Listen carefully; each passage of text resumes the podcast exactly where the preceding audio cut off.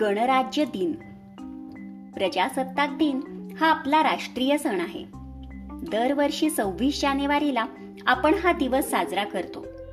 सव्वीस जानेवारी एकोणीसशे पन्नास या दिवशी आपल्या भारतात प्रजासत्ताक राज्यपद्धती सुरू झाली. भारतात लोकशाही सुरू झाली. लोकशाही राज्यपद्धती म्हणजे लोकांनी लोकांसाठी चालवलेले लोकांचे राज्य होय. म्हणूनच या दिवसाला गणराज्य दिन असेही म्हणतात. पंधरा ऑगस्ट एकोणीसशे सत्तेचाळीस रोजी भारत स्वतंत्र झाला. त्याच्या आधी भारताची राज्यघटना तयार करण्यासाठी घटना समिती नेमली गेली होती. या समितीने तयार केलेल्या घटनेनुसार एकोणीसशे पन्नास सालापासून देशात लोकशाही राज्यकारभार सुरू झाला. या घटनेचे स्मरण करण्यासाठी दरवर्षी प्रजासत्ताक दिन साजरा केला जातो. स्वातंत्र्यपूर्व काळातही या सव्वीस जानेवारीला एक आगळेच महत्त्व होते.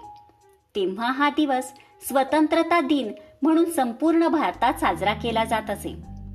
आमच्या देशाचे स्वातंत्र्य आम्ही मिळवूच अशी प्रतिज्ञा स्वातंत्र्यपूर्व काळात सर्व भारतीय या दिवशी करत. प्रजासत्ताक दिनी ठिकठिकाणी ध्वजवंदनाचे कार्यक्रम होतात. लोक एकत्र येऊन ध्वजारोहण करतात राष्ट्रगीत गातात आणि राष्ट्रीय एकात्मतेची शपथ घेतात. सर्व राज्यांच्या राजधान्यातून व मोठमोठ्या शहरातून विविध सांस्कृतिक कार्यक्रम आयोजित केले जातात. भारताची राजधानी दिल्ली येथे सर्वात मोठा कार्यक्रम होतो.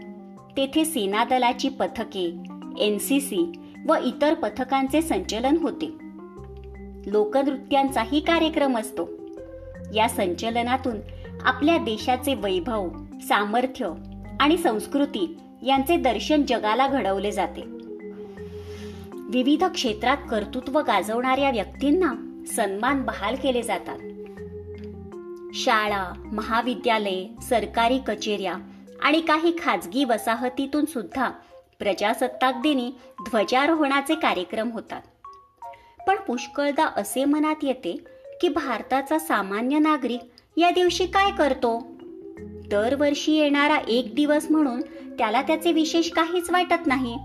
सुट्टीचा आनंद तो एखाद्या चित्रपटाला व नाटकाला जाऊन साजरा करतो. समाजातील तळागाळातील वर्गही या दिवसाचे महत्त्व जाणत नाही.